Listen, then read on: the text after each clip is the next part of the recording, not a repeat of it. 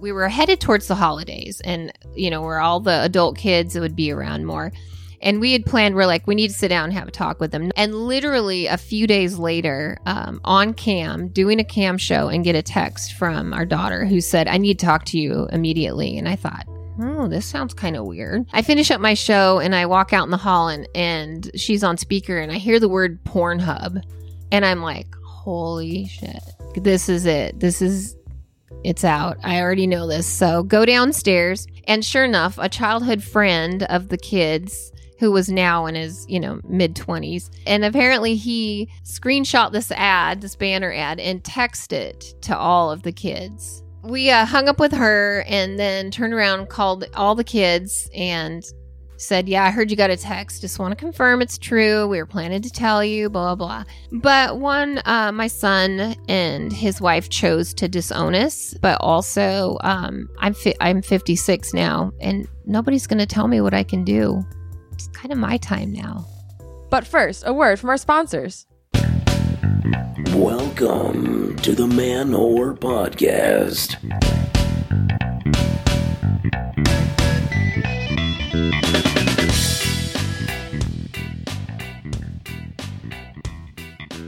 Happy Halloween, whores. I dressed up as the ultimate man whore, Billy Sr. This is Billy Procida Jr., and you are listening to the Man Whore Podcast. Yeah, I went to my sister's uh, Halloween party on uh, on Saturday, and I I dressed as uh, as Billy Sr. Really, it was an outfit just for my sister. You know, no one else knows who the fuck I was. Everyone's like, "What are you?" I'm, I'm, I had to say it's not really important. All that's important is that Morgan recognizes this T-shirt and is like, "Oh, wait, this is like 1998 Billy Senior. I remember that guy. I even I even shaved clean for that one." And happy birthday to Momo, who uh, my my sister, who is a she's a Halloween baby. So I guess happy belated.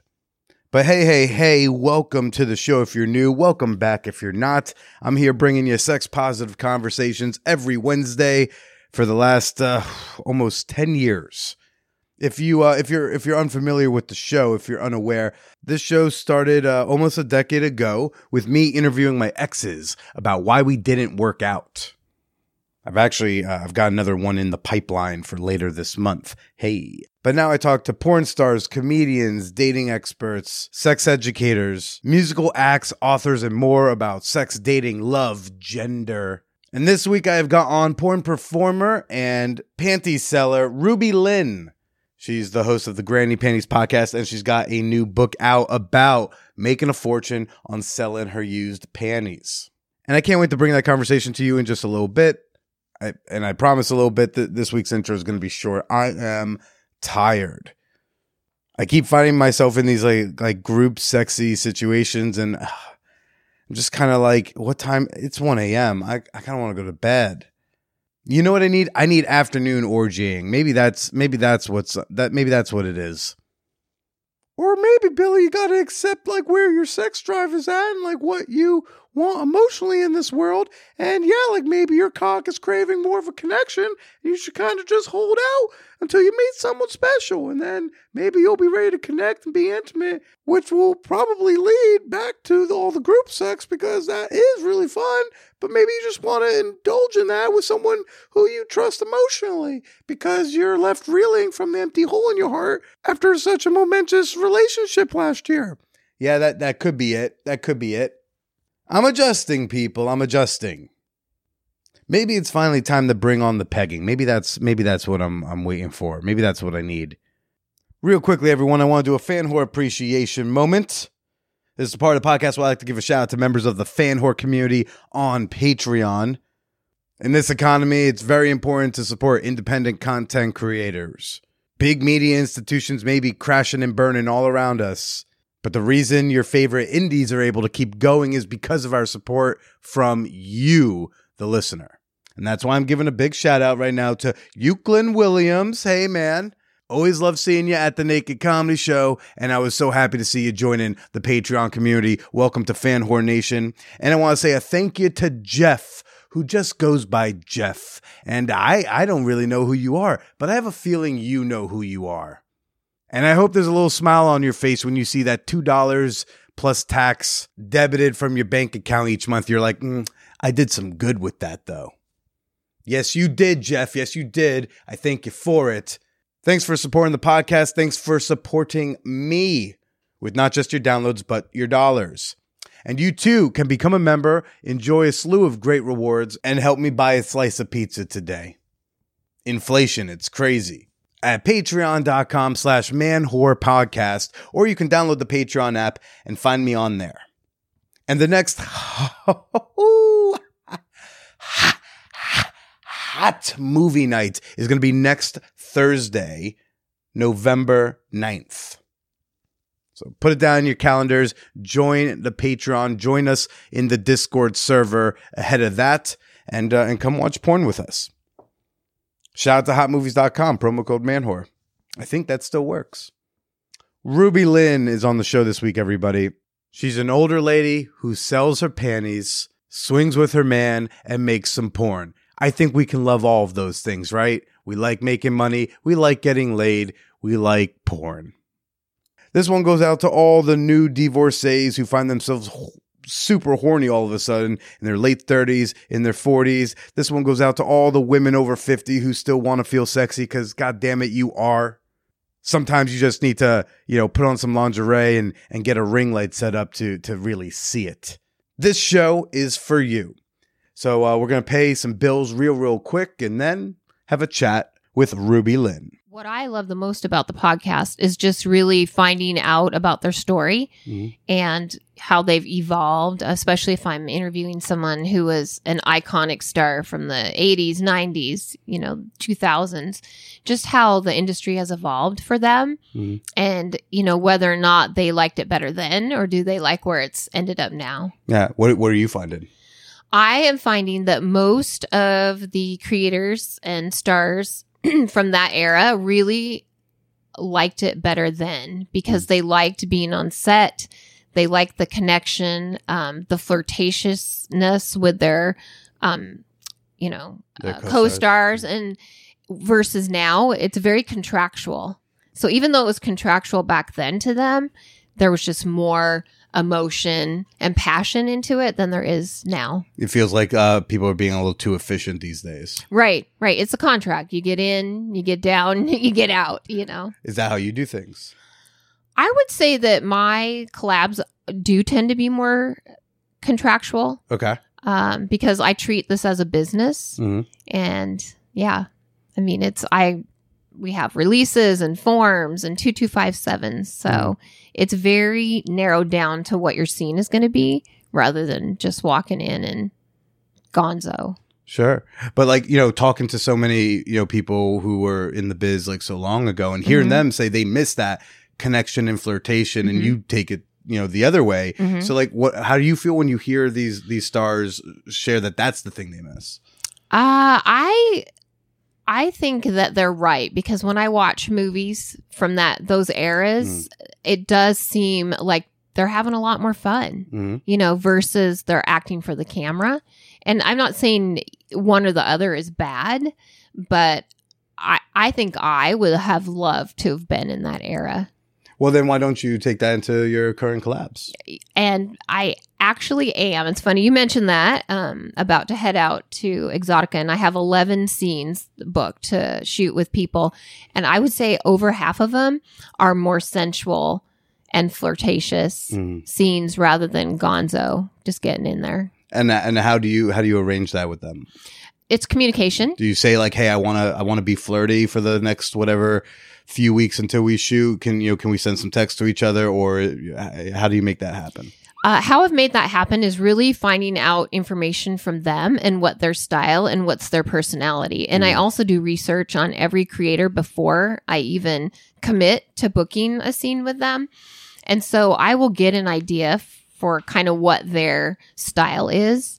And so it's really about uh, getting as much information about that other creator as you can Mm-hmm. because you're not going to ask a person that only does gonzo scenes, you know, or hardcore scenes to do a soft and sensual scene because Mhm. it's just not their style. So it's not going to seem natural. But even something more hardcore, like, is there a, any element of like, I wish I had a little bit of flirtation going on. So that way, when we do this hardcore fuck scene, like it feels a little bit more like this is like a hardcore fuck I would maybe have if uh, there wasn't a camera here. Yeah. Um, yeah, I mean, there. I actually have one creator I've Mm. shot with twice before. Also, going to shoot with him and his partner um, while we're out at Exxxotica, and he is able to switch it back and forth. And Mhm. so, again, just talking with them about, hey, what do you think? You know, what are your ideas? And coming together.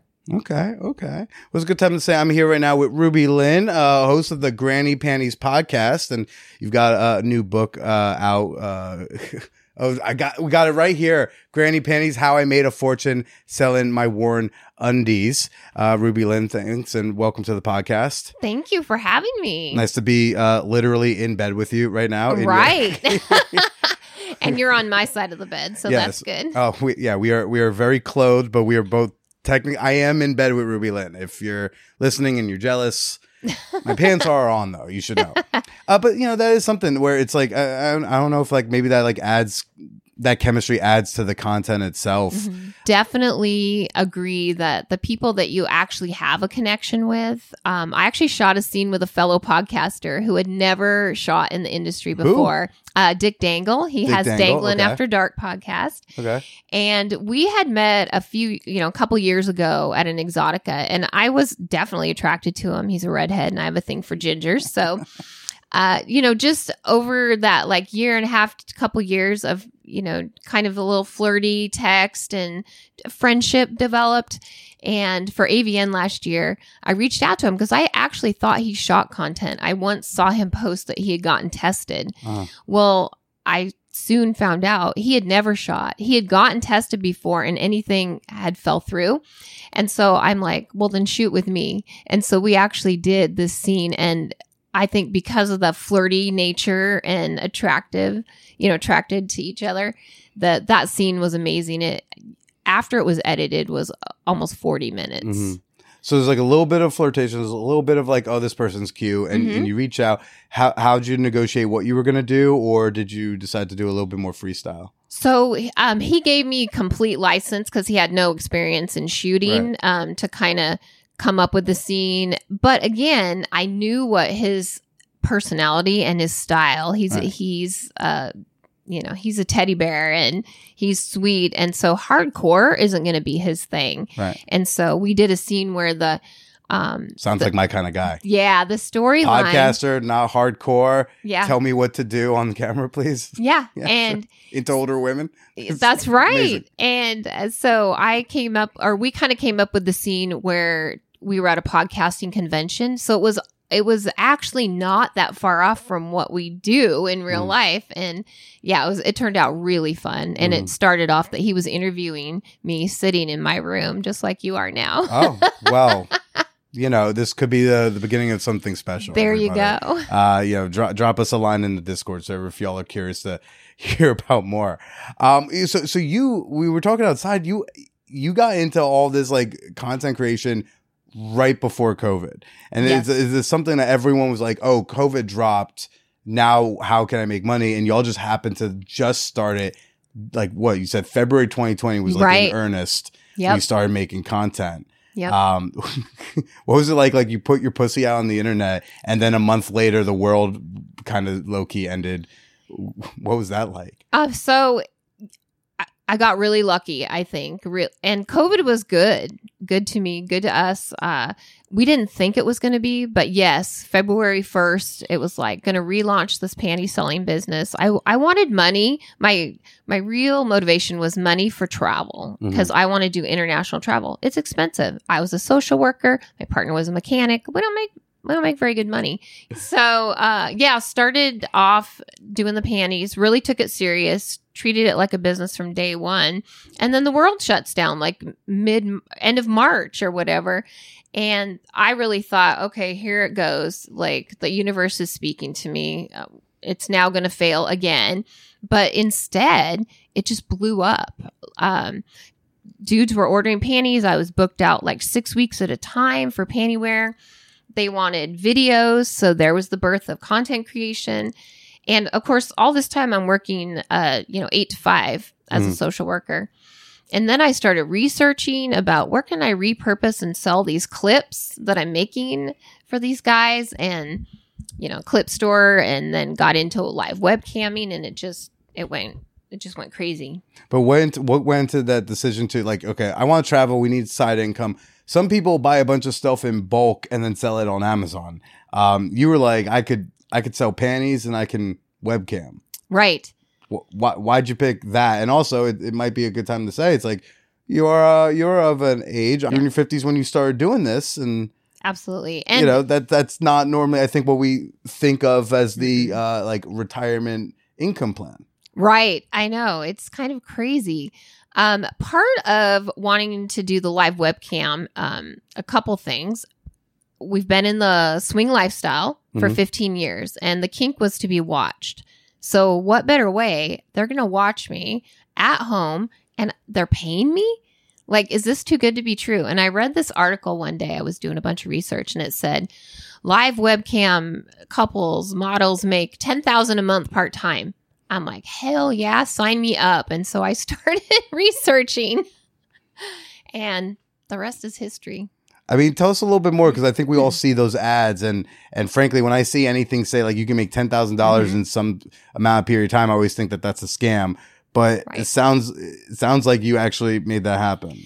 Yeah, you know, it it took a few sites to find the right home. Uh, you know, originally started camming on the site where we were selling our clips because they have a live cam Mhm. uh, feature, but soon found out that the older, you know, um, you are, it wasn't conducive for that site. That site, the the girls who were younger and and more voluptuous were making the money. So then jump to Chaturbate, you know, which has all different um, genres, ages, the whole thing, a lot more, I think, open. Did okay, but I also was following people who were webcam models. It's, you know, because if you, if you follow or you get that information from those that are making all that money, Mm. you know, that's how you're going to get it. And so somebody I was following on YouTube said, this one uh, campsite is untapped. Like the, the money is endless. And so that was a website called Strip Chat. Okay. So we popped on there one night and made more in one hour than we had in a whole month. And there's no hesitation about put, going from what we would call like quote unquote like normal professional life to putting that out there, especially at your age. Yeah, no, I, I had no qualms about it. Mm. I I had no issues. I was very confident in my body, even though I am older. I have scars. I have, you know, stretch marks in all those places. I've had kids, but you know, the thing I found that was super refreshing for me as a woman was that there is a fan for everybody out there. I was Mhm. shocked at how well uh, we were received or I was received. I was I was camming like on my lunch hour, you know, and it was just it was it really helped my self confidence. hmm So had you not always been so rocking about your body before you started camming? Oh no, no. Mm. I was uh, morbidly obese for most of my life, Mm. and then when I hit about thirty eight, I lost a significant amount of weight.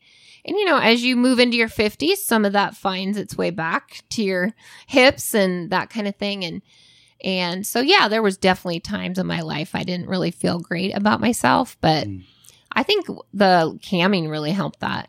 hmm Where you'd think it would be the opposite, but it wasn't. No, I'm no, I totally connect with that. I, I get again, scale is different, but like until I started selling nudes, like that's when I started becoming confident in, Mhm. especially because I I had gained weight during COVID, Mhm. uh, and so I was in this like thicker body, and I didn't really know how to be we in it. Right? It's like I don't know how to be sexy in this body, and then Mhm. when I saw that, oh, I just am sexy in this body too. Like because there's like a monetary figure now to my body. And so like, you know, and the, the deal I would give myself was like, okay, I can still hate my body if I want to, but I have to respect it because it's paying bills. right. And so no, there's I, I totally see it that way. Absolutely. Yep. I think it's the self consciousness that would stop you from posting uh, that type of content. Right. Right. Mm-hmm. Absolutely. Do you remember a moment when you first were like, I'm I'm a hot piece of ass? I don't know about that. Um, I don't know. There wasn't like there a was set or a moment. video that you shot where you looked and were like, Hot damn. I hate watching my own content. Really? Still, even to this day. Oh my gosh, to edit my own stuff is just like, oh, can I just hurry up and get through this video? Yeah. But I'm still very self critical. Mhm. I think that's, you know, natural. I think most of us are more critical of ourselves than other people. But I will tell you the moment that I was like, holy shit, this is a business was about Mhm. the third month in. And I was like, this could be a serious business. And it was at that point I started to plan my exit from social work. Yeah. And So- and what was that? What was that moment? uh, the money. Yeah. Like, I mean, what, I was did you just see? like, tell, tell me more. Holy cow. Um, you know, when you make in um, you know, one month more than you are at your social work job that you have dual degrees for and all this, and I'm like, I'm having a hell of a lot more fun getting naked on the internet. And did like yeah, we saw so many horror stories during 2020 of uh Mhm. people with like you know chicks with like a, a quote unquote normal day job and then they get found out that they had this on Mhm. the side and then they lost that because I guess we have too many EMTs in the world. Uh, Right. So so was there ever a concern about that or you, you said three months in you're like I'm gonna get out anyway. I was Did anyone from home like find out? Yes, yes, and and um, so I always, I wouldn't say I had that fear they would find out because I kind of believe that things, everything happens for a reason, and so I thought, well, if they do find out and I get fired, that's just going to catapult me into this full time sooner Mhm. than I wanted. Uh, Like make sure we get the the right press placement. This firing could be awesome. right, right. uh, but no, luckily, nobody ever found out. Uh, and we were outed. So I was well aware that once you put something on the internet, especially your naked body, that it's there forever and that you will eventually get outed to whoever it is you don't want to know about this. And at that point in time, it was our adult kids. And in the fall of 2021, uh, we were about to tell all our kids because we were starting to travel a lot. I had this exit plan, you know, 2022. I really wanted to quit social work. And it was, we were headed towards the holidays and, you know, where all the adult kids would be around more. And we had planned, we're like, we need to sit down and have a talk with them, not Christmas morning, mind you, but, you know, at some point. And literally a few days later, um, on cam, doing a cam show, and get a text from our daughter who said, I need to talk to you immediately. And I thought, oh, this sounds kind of weird. Mhm. So, to make a long story short, got off cam. Don't make the long story short. Make the long story medium. oh, medium. A- well, We're in a, it's a podcast. I It's just, you know, I thought this doesn't sound right, you know. Mm-hmm. So I was finishing up a private show, sent my partner downstairs to call. I finish up my show and I walk out in the hall and and she's on speaker and I hear the word Pornhub and I'm like, "Holy shit. Like this is it. This is it's out. I already know this." So go downstairs and sure enough, a childhood friend of the kids who was now in his, you know, mid 20s Mhm. had found a ad on Pornhub for a cam site that we were VIP ambassadors for at this point. Wow. And That that means like they use you like maybe in the advertisements. or yes, yeah, yeah, and that um, we actually work for them as cam models and that kind of thing. Gotcha. Uh, so I was like, great, and apparently he screenshot this ad, this banner ad, and text it to all of the kids. What a nice guy, huh? So we uh, hung up with her and then turned around, called all the kids, and said, Yeah, I heard you got a text. Just want to confirm it's true. We were planning to tell you, blah, blah, blah. And all out of the five, all of them but one was supportive and like, we're not shocked. I mean, you guys have always been, you know, pretty Did- open Do about they know about your lifestyle? uh, we never told them, They but could sense. I think they probably knew. But one, uh, my son and his wife chose to disown us. There had been some um, tension with them a little bit in the past for different reasons, and uh, they used this, you know, as the camel or the straw that broke the camel's Yeah. back. And so we haven't seen our grandkids or them since uh, 2021, about mid 2021, and I grieved it for a long time. And then actually, I came to terms with it. And uh, at the point in time where I could spin it, and I respect him, Mm. you know, because he's standing in what he believes to be right and true.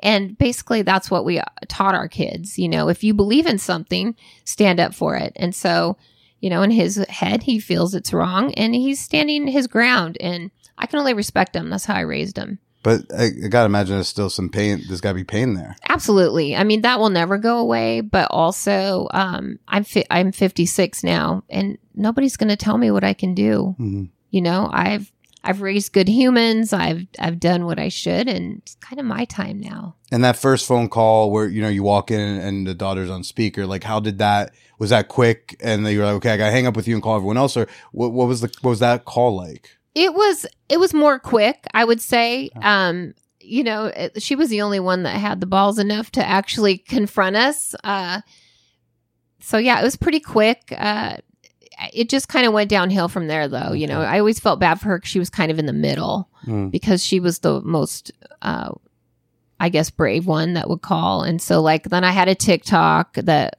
you know one of her cousins found out about and messages her, and so for a few weeks I felt bad for her because it was like really hammered into her that oh my god your parents are doing everyone's got to be. Did you hear? Did you? It's like yes, I heard. Yes, I heard. Yes. Yes, I heard. Yes, I heard. yes so it's con- it's better now but Mhm. yeah that was pretty that was a painful time that was hard Well, we don't. You know, we don't usually. We normally hear when it's a family doesn't approve. Mhm. It's usually kind of a top down thing. We normally hear Mm-hmm. the parents and grandparents didn't approve of my lifestyle, my sexual Right. orientation, what you know, the job I've chosen to do in in porn.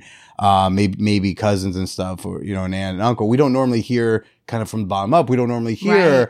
"Hi, I'm coming out as doing porn," and the kid gets upset or or approves. We don't normally hear about that. Right, right. And so, yeah, it was different. And I guess for me, one of the things is I want to let people our age know that you can heal from that. And, you know, it's common.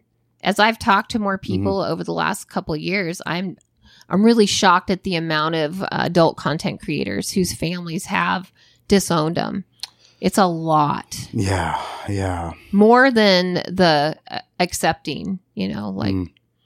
so very interesting. and also at this stage in life, you know, I had um maybe it was a month or two ago a listener who's like about about your age or maybe a little younger, and she's um you know she got also like adult kids right or Mhm. newly adult kids, and uh her and her husband are in an open relationship, and they were like they wanted to cut they came out to the kids and they were really nervous about that. Mhm. It's like we're gonna tell our kids who are grown ass adults Right. but we're gonna go and tell them like, "Hi, your parents are with other people." I think part of it was like, well, what if they see us like on one of the apps, right? Because now, right. but so they came out to say like, "Hey, we're in an open relationship," and they were really nervous about that. They didn't know, you know, because they're worried about the, you know, what if they want to disown us? What if they want? What if I lose my baby right. over this? You know, just because they're twenty doesn't mean they're no longer your baby. Right.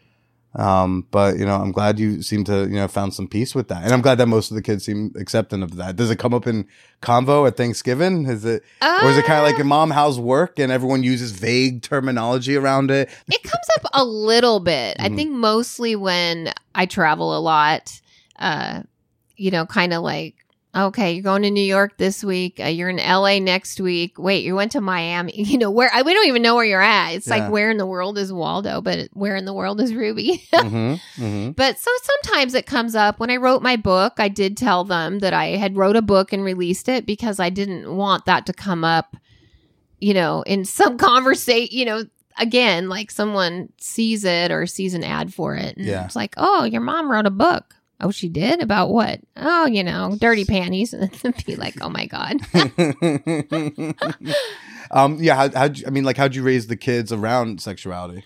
So, very open minded. I was the unique mom in our small community who kept the drawer full of condoms for the kids. And the reason is I didn't go to college till I was 41 and uh, went to college. And I actually got two degrees um, from Portland State University. Go Vikings. Um, so, one was in public health with an emphasis on um, health education, and a second degree was in pre med. And my minor was gender and sexualities. And I had always been an open minded person, despite being raised in an era that Why'd was very mi- close. Why'd you take the minor? I'm not even saying for interest. At 41, you go to school. Like when you're 18, you go to school. I'm gonna take a major. I'll take I'll take a couple minors, whatever. At 41, I'd be like, like I'm trying to get the paper. Like what you know, I don't I don't Yeah. think of a 41 year old as having a minor because I feel like the minor is this distraction and extra work they don't want to have to do. So, what was what was the into that decision? I'm never afraid of extra work. Uh, I just had developed um, a passion for like communicable disease, HIV, that kind of thing, and and because of taking all the public health classes, they you know they expose you to all different sides of public health. And that one just really fascinated me. I had an interest in it. I was in the swing lifestyle Mhm. at that point, and so just anything evolving around sexual health, that, that kind of thing really drew me. And because Portland is so diverse, and I lived in a very, I lived like 45 minutes out of Portland. I commuted in every day to go to school. Mm. I didn't live in a diverse community. And so the diversity of Portland, you know, I was really, really drawn to that. And so one of the things, and you talk about how we raised them, one of the fun things during that time is I would come home and around the dinner table, the kids would be like, What'd you learn in school today, mom? So that was kind of fun. and, you know, I would take these uh, sexual health classes, and I'm like, Well, today it was all the different words for a penis.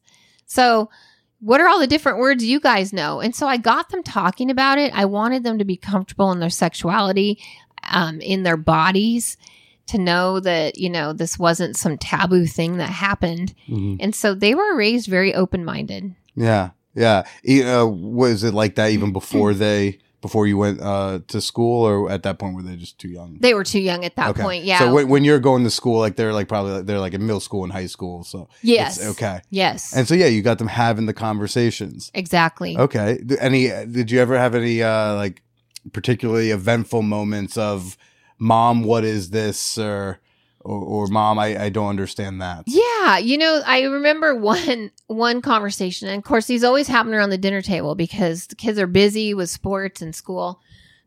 and The fact that you got them all around a dinner table. yeah, it was, wasn't easy, but that was one of my one of my rules: no phones, and you had to eat dinner. One t- one day we had a class, and it was about communicable disease and different diseases, and and how you can pass different um, viruses, you know, to the genitals, which you wouldn't even think about. Mhm. I'm trying trying to keep this clean. It's, a, it, it- it's the Man Whore podcast. You're welcome to speak freely. So, you know, one of the subjects was if you have a wart on your finger and you finger a female, you can transfer genital, it becomes Yeah. genital warts at that point.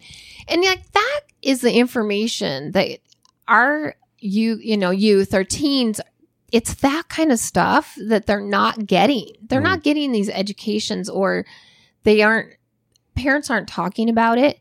So I wanted to break that cycle and I'm like, we're going to talk about it. And, and, you know, so they'd be like, what'd you learn in school today, mom? Let me tell you what I learned. You know, if you d- do this act, this could result in, Mhm. you know, X could result in Y. Yeah. And so just that education, I wanted to be different in educating my kids. hmm Do you feel like they're uh, they're all healthy Yes. sexual beings in this world now? Absolutely. Absolutely. Okay. It's is curious about the one the one son though who has such a negative reaction. Like Big Trump supporters. So let's Oh, just go, go. let's just say that. that, and so that gives me a good idea. Yeah, yeah. And and I love them and I will always love them Mhm. and my door is always open. So Yeah.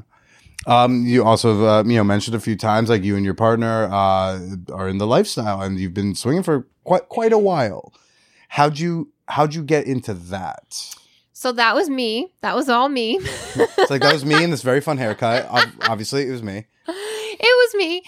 So I had uh come out of a, an abusive 15 year marriage Okay. back, you know, in my late 30s and very sexually repressed. Like I always call my kids the immaculate conceptions, basically. Hmm. But I have always been a very sexual person. And so when I got divorced, I really went on spring break for a couple years and and tried new things and discovered these things that I'd only, you know, heard or read or dreamed about. I met a lot of you in college. Yeah, yeah. I once my therapist once said that you were on spring break for two years. You were not bipolar, so I'm like, oh, thank God. Yeah. But um, I just experienced Was that a concern of yours?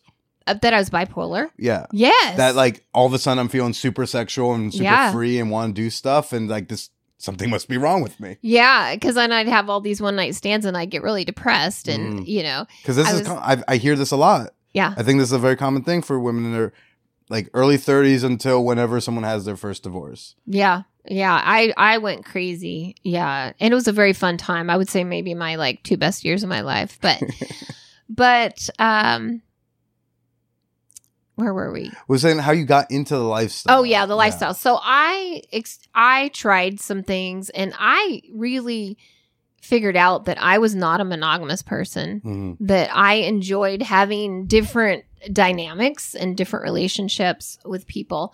What are some things you tried that led to that realization? Uh like threesomes. I'd never had a threesome. Uh you know, like I like how you with you withheld threesome. You said I tried things, and then I'm like, what? And you're like, a threesome. yeah. Oh no. Oh my, a Threesome. threesome. And a moresome and girls like oh I licked my first pussy and I was and I liked it. That's the remix coming up. That's right. so when I uh, found the partner, you know, that I'm with now, I was like, there's a few boxes to check, Mhm. you know, and any anybody I was dating really, I would date them and like, okay, they they have a house, they have a job, they have a car, you know, all the basics. But then the last box was really, how do you feel about a threesome? And they'd be like, oh, I always wanted two women, and I'm like, no, I'm two guys in me. And Division of labor. Let's be smart about this, guys. By Yeah. the way, stop going. I want two women. You can barely handle one. every guy wants two women, you know. This is about me. Now we're talking about me. But yeah, that was one of my factors was that I don't ever want to be cornered into a 100% monogamous relationship again. hmm And so to to this day I'm ENM. Yeah. And how and how did you communicate that when you met when, when you met this fella? I just basically, you know, I the question was, how do you feel about a threesome? I mean, because that kind of tiptoes you into, yeah, let's go have an orgy or something Yeah, yeah, together. yeah. But yeah, it was really just finding out what the reaction was. Because if they're like, ew, you know, yuck, it's like, all right, see you later, Okay. blocked. What were some other uh, boxes that had to be checked? You know, are you? Do you have a job? You know, that's good. Like, do you have a an actual job? That was important to me. And, you know, just some of the basics. Are they jealous? Like, Mhm. jealousy had no place in my life. I, you know, that's, I had just experienced 15 years of not even being able to have a phone call after 4 p.m. because it could be somebody. It's like you were dealing with jealousy, and I'm not even fucking anyone else. exactly. And so I would put every guy I dated to a test about the jealousy thing. Like we would go out to a club and I had worked in the bar scene um at that point in time a little bit. So I Mhm. knew a lot of DJs and you know bartenders and just people at the club and so we go out and I would basically just be up in the I would just kind of leave them. I'd be like, "Oh, I'm going to go say hi to my friends and see how they would react." I mean, are they all pissed off and feeling butthurt, or were they like, "Yeah, go! I want to see you smile and have fun"? And so Yeah. that's really how I tested jealousy. It's also interesting because like 15 ish years ago, so we're talking like what, like an 07, 08 Mhm. time period. Mhm. Not in the, th- this is not language that was like around. Like even if you're not, you don't like poly, a lot of people know what that is now. People non-monogamy, they were like, I know what monogamy is. Yes. Uh, I don't know this non-word, right? Mhm. Uh, th- this is not stuff people know about. I mean, like, were are you reading up on this? Are you just, or are you just kind of communicating what you think all this stuff is? Like, like I, th- I felt the same way, same year. I just didn't have the language for it. Is what I'm saying. Well, I didn't either. I didn't even know what poly was. I didn't know the term ENM. I just knew I didn't want to be stuck with the same Yeah. person. Um, if if that happened and evolved, great. But I always wanted to have that, uh, es- not escape, but that open door. That hey, if I want to go sleep with someone or I want to go on a date, that that's there. Yeah, yeah, and uh, and, it, I also find it interesting to be you know openly non-monogamous and important because you know there's there's an element of there's some like there's some porn people who like they'll be like I have a boyfriend but we have to pretend I'm single because the the for the fans right Mhm. they'll get upset if they know I have a boyfriend but you you have a partner but you're also open relationship and, and Right. and I, and for the first type of gal it was well we want to keep the illusion open that like maybe they have a chance with me you have a partner they still like but there that doesn't take away have to take away from that fantasy because just because I have a partner doesn't mean someone I couldn't maybe bang you at a bar. That's right. Um, and so like, how do you feel like being an open relationship uh, affects your relationship with your fans? I think they.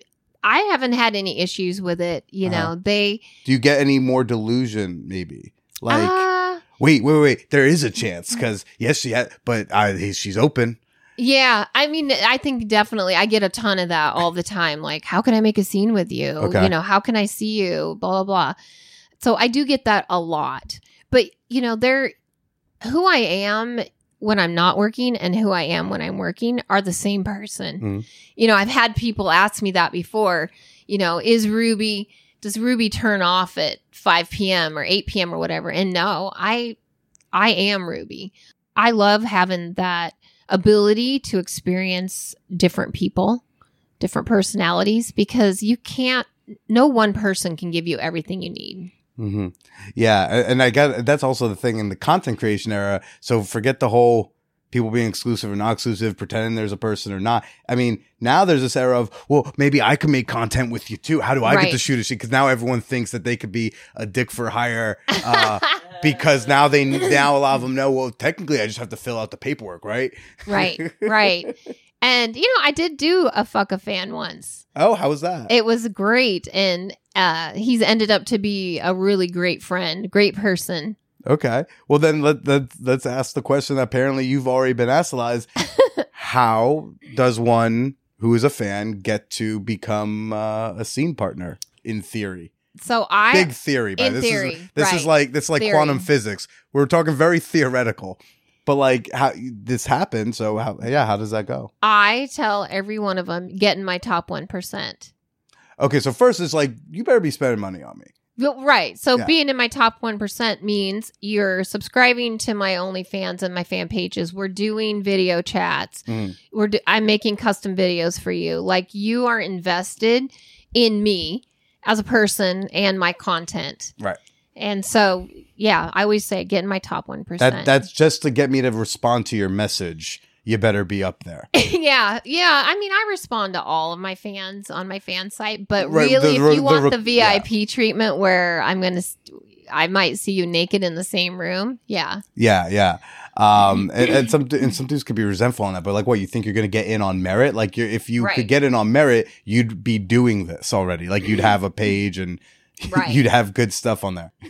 um, that's interesting. So, so now wait, back with the swinging. Um, like, so you you first you were like, this is. I went off, had these one night stands. Okay, I met a, met someone. I'm testing these dudes out. Okay, this one seems to pass some tests. And like, do you remember your first swinger party? Was it was it with him or was it just you went off as a solo gal uh, to a party? yeah. So I have never done a house party, believe it or not. In all these years, have never went to a private house party. So all of my swinging has been done at clubs. Okay.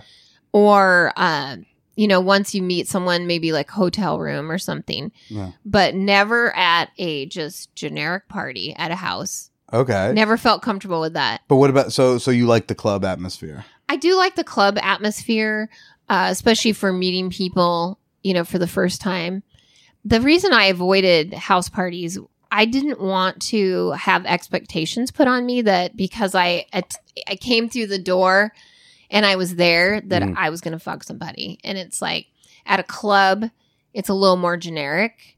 So Okay. I think the expectations because people go to a club for all different reasons. We're, we are talking about swinger clubs, right? Yeah, Okay, swinger just clubs. just yeah, sure. swinger clubs. Um, you know, they might go there just to watch people. That's Mhm. their kink, not to participate. You know, and then there are those like me who want to be watched. So we can we can feed their need for that. Yeah. I mean, I would I would argue that any house party where that type of expectation is there isn't that good of a you know uh, isn't that good of a play party. Uh, I, I think a good sex party, uh, if it's at you know someone's like big loft or house or whatever, the the culture of it should be you can come here and just have a great time at a house party Right. or you can fuck. Um, and I think if you like, that's I think the sign of a really good one where you know you could go and just hang out with your slutty friends and do nothing and have a great time. I think that's a sign that that's a good a good party. yeah, and and I think that feeling of being expected, that's on me. Mm. And so I've never been to a house party. Okay. I mean, I hope that changes for you at some point when you find Yeah. the, the right Right. the right one that that makes you feel comfortable, The right group. the right group. You know, you ever need a hacienda invite, happy to extend it. Because the the play party community I go to, like that's how I feel. Like it feels Mm-hmm. like it's a big house party. That's cool. Um, where like if you just want to dance and hang out and Right. see some shit, cool. And if you want to play, you can play. But you know, there's some of these places where it's just one big p- room, yeah. and it's like if you're not fucking, then it feels like you stand out. Whereas in like you know, there's all Right. go in the hot tub. We can go in the backyard and hang. We go to the fuck room. Yeah. So, I, I mean, that's why I did because like I don't like to have that pressure either. Right. Um, right. you know, I want to be able to go and hang, and if I click, that's it's a fun time. Um, so what was your first swinger club experience like? The first day I ever walked in to a club, so it had just newly opened in Portland. Um, right when I was single and wanted to explore sex clubs, there was one that had been there forever and Mhm. had just closed. And the owner or whoever of that was opening a brand new one. And ironically, it was Ron Jeremy's Club Sesso in Portland. And so we walk in the first day and we didn't do anything. We just, we didn't even know what to expect, Mhm. you know, having never been to a club. And so really that first time was just observing, like, what's the atmosphere? What, what's this like? And, and then I'm kind of voyeuristic myself. So that was a huge turn on just to watch other people live. Like, this is a live porn film right in front of me. Yeah, it's like you. You. I assume you've never seen people fuck that on purpose no, before, right? No. So you walk into this room, you see people fucking. Like the first thought is like, "This is wow, real." Wow. Yeah, I couldn't believe it. There was this girl on the dance floor on her knees, and guys were just lining up, and she was she was servicing them. I'm like, what? what am I watching right here? And what have I been missing out on all this right, time? exactly. Right? Why did I wait till, uh, if I'm doing math correctly, like late 30s, early 40s, Yeah, to get into all this? yeah, Um, and then you also said you had eaten pussy during that like wild sim for the first time. yeah. So, can you tell us a little bit about that? Because again, this is a okay. We're we're in our late 30s. That's usually a little further past when people have who've had curiosities have tried things. hmm Yep. Had you been thinking about women? What was it like to how how did you finally approach? How did you connect? And what what did it what would it what did it taste like that first time? Yeah, right. Um, so that was interesting. Again, um, I had a girl that I was going to college with at Portland State, and we were in a lot of the same classes. And I assume a younger woman. uh, yeah, yeah. Yeah. So she was actually younger than I was. So I would say probably, um, early 30s or something. And we discovered that her and her husband were swingers. Uh, and but he never participated. He liked to watch his wife get, you know, have sex with other people. Okay. Well, anyway, to make a long story, you know, we we talked about this, and then we end up at the club at the same night, and so I ended up going down on her, and yeah, that was one of my first experience, you know, at the club Yeah. wise. Were you nervous to? I was that? nervous because I'm like, I'm not. Sh- I hope I know what I'm doing. Like, you know, I've I've tasted some pussy before, but like never like a whole bunch of people watching me. So that was interesting. Okay. And it like, was good. Are, did you get feed? Is she giving you feedback? Are you asking questions? Were you a natural? I think I was a natural. I don't remember her talking much, just a lot of moaning. That's a good sign. That's definitely a good sign. but yeah, yeah. So that was that was interesting. Hmm. And uh, and, and what do you see? You know what what's left on? Do you have a do you have a list? Do you have a bucket list? Do you have things you still want to try, experiment with, uh, get up to? Yeah, I mean, I've never had a real orgy, Okay. you know, or gangbang. Oh. So I've had an orgy. I would say that. As I told you like outside, I've written twenty four hundred words apparently on the like eight people, but I had an eight people dog pile, you Those know, thing once. That's an Um, orgy. That's one yeah, hundred that's percent an orgy. Yeah. But the gangbang, no, Hmm. I haven't. And actually, that's one of my biggest fantasies. Mhm. But I figure, you know, now I got to film it. Yeah, I was gonna ask, like, We- if you do we gotta finally make do money it, off this, might as well. yeah. So it's still, I figure, like, you know, in a year or two. Year or maybe two? I'll do that. I'll orchestrate that.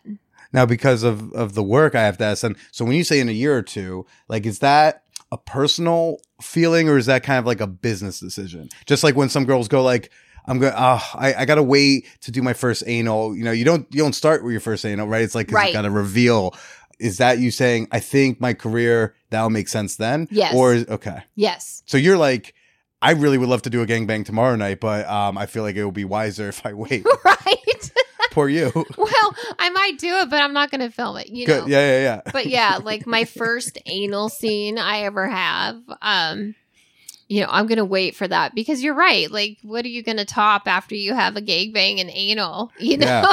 my first loving, sensual, slow scene makeout. That's. I want to see someone try to pull that off. As Right, a, right. As a big reveal. and there, um, there's a uh, producer, director, studio owner that his brand is only anal, and I've had him on my podcast, and I told him like when I'm ready to do my big DP Mm. anal scene, I'm gonna, I'll come shoot for you. Okay. and you know because you know you you shoot you also you shoot with your partner beyond the the camming or only the camming.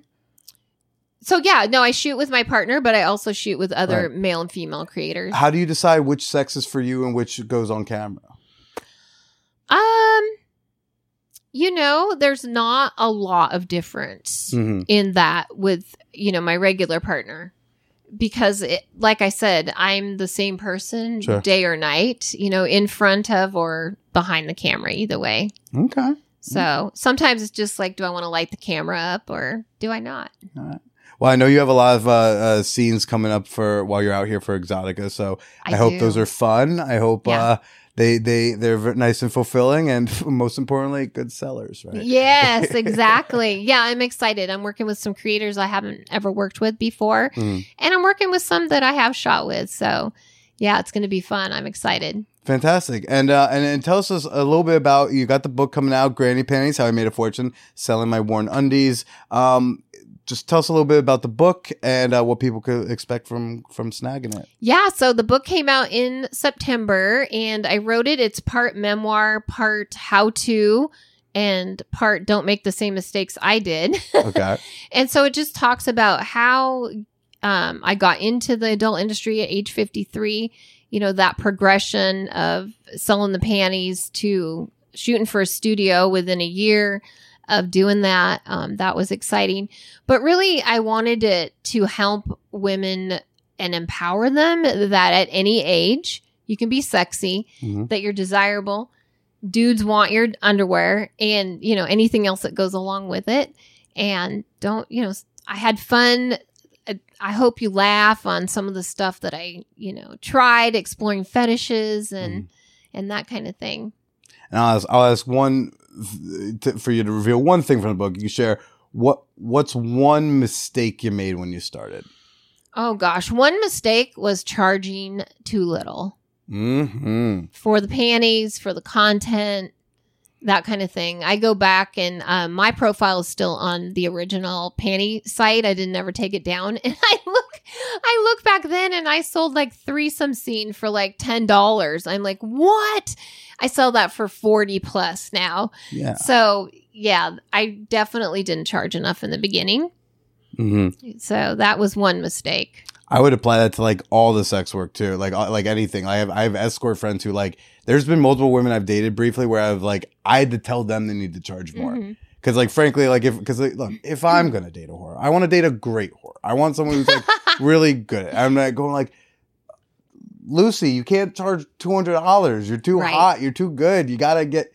Now she charges seven hundred dollars and sends me selfies with like stacks of money. I'm like, That's thank, awesome. Thank you for loving yourself. I was like, value yourself. Damn. right right Me, I like to think I value myself just the right amount. My OnlyFans page is free. Uh, That's funny. But yeah, that was a mistake I made. And uh other than that, you know, just it might just been different things, you know, shipping, how to ship things, that kind of thing. And I do outline that all in the book of, you know, what do you really need to start doing this and what can you do without? yeah.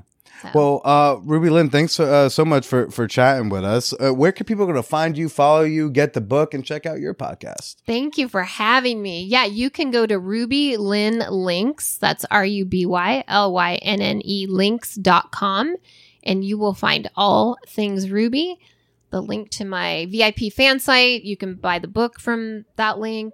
Your everything. socials, Socials. all that. You got it. fantastic. Well, Ruby, thanks a lot for uh, for coming on, and I hope you have a great Exxxotica. And why don't you go ahead and say goodbye to everybody? Thank you so much. I so appreciate everybody listening and thanks for having me. And I hope that big guy doesn't beat me up. Okay, no, it's, he seems very nice. Seems very nice, but he's good to have around if you want to scare somebody.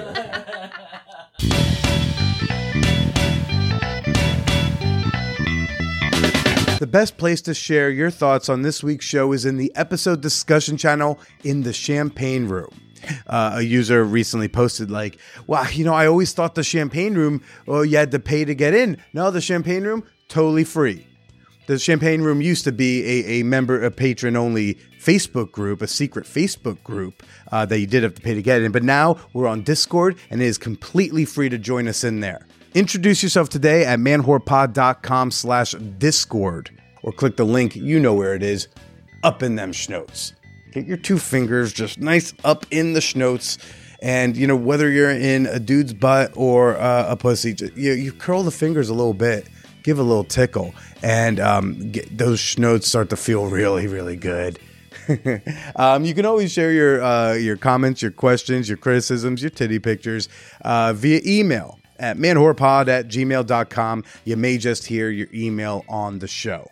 I don't always plug it, but if you want a way to shop for books more ethically and support your favorite horror boy, bookshop.org is the place for you. It's bookshop.org slash shop slash Billy, or just click the link in the schnotes. But when you make a purchase from bookshop.org, they guarantee that it will come from an independent bookstore. And we love independent here at the Man Whore Podcast because the Man Whore Podcast is independent. And so when you buy at bookshop.org, you're supporting an indie bookstore. And then I get a little taste of that. And then you're also supporting an indie podcaster and you're sticking it to Amazon in the process. Yeah.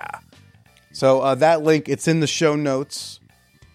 I've also got some lists already set up uh, with books from all of the Man Whore podcast guests you have heard.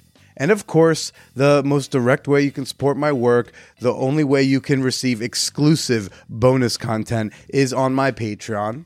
Become a member today. Support the pod you love at patreon.com slash manwhorepodcast. Or you can download the Patreon app and you can find me on there. Now, uh, I got to go check to see what that text message is about. I think it's from the New York Jets, you know, probably saying something about, like, oh my God, we beat the Giants. Isn't that cool? And I'll be like, yeah, but like, we got no O line left. Everybody's injured. I'm taking these last 12 seconds of the show for me and my sports ball. If anyone's going to be at Monday Night Football at Jet Life Stadium, let me know. Maybe we can have a $31 beer together. Stay slutty.